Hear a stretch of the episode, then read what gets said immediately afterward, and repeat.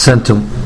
يسأل سائل فيقول البعض يرفع يديه ويدعو بين الأذان والإقامة فهل هذا وارد؟ يندرج هذا تحت العموم فإنه من آداب الدعاء وسننه رفع اليدين مستقبلا القبلة. فلا مانع من ذلك إن شاء الله تعالى.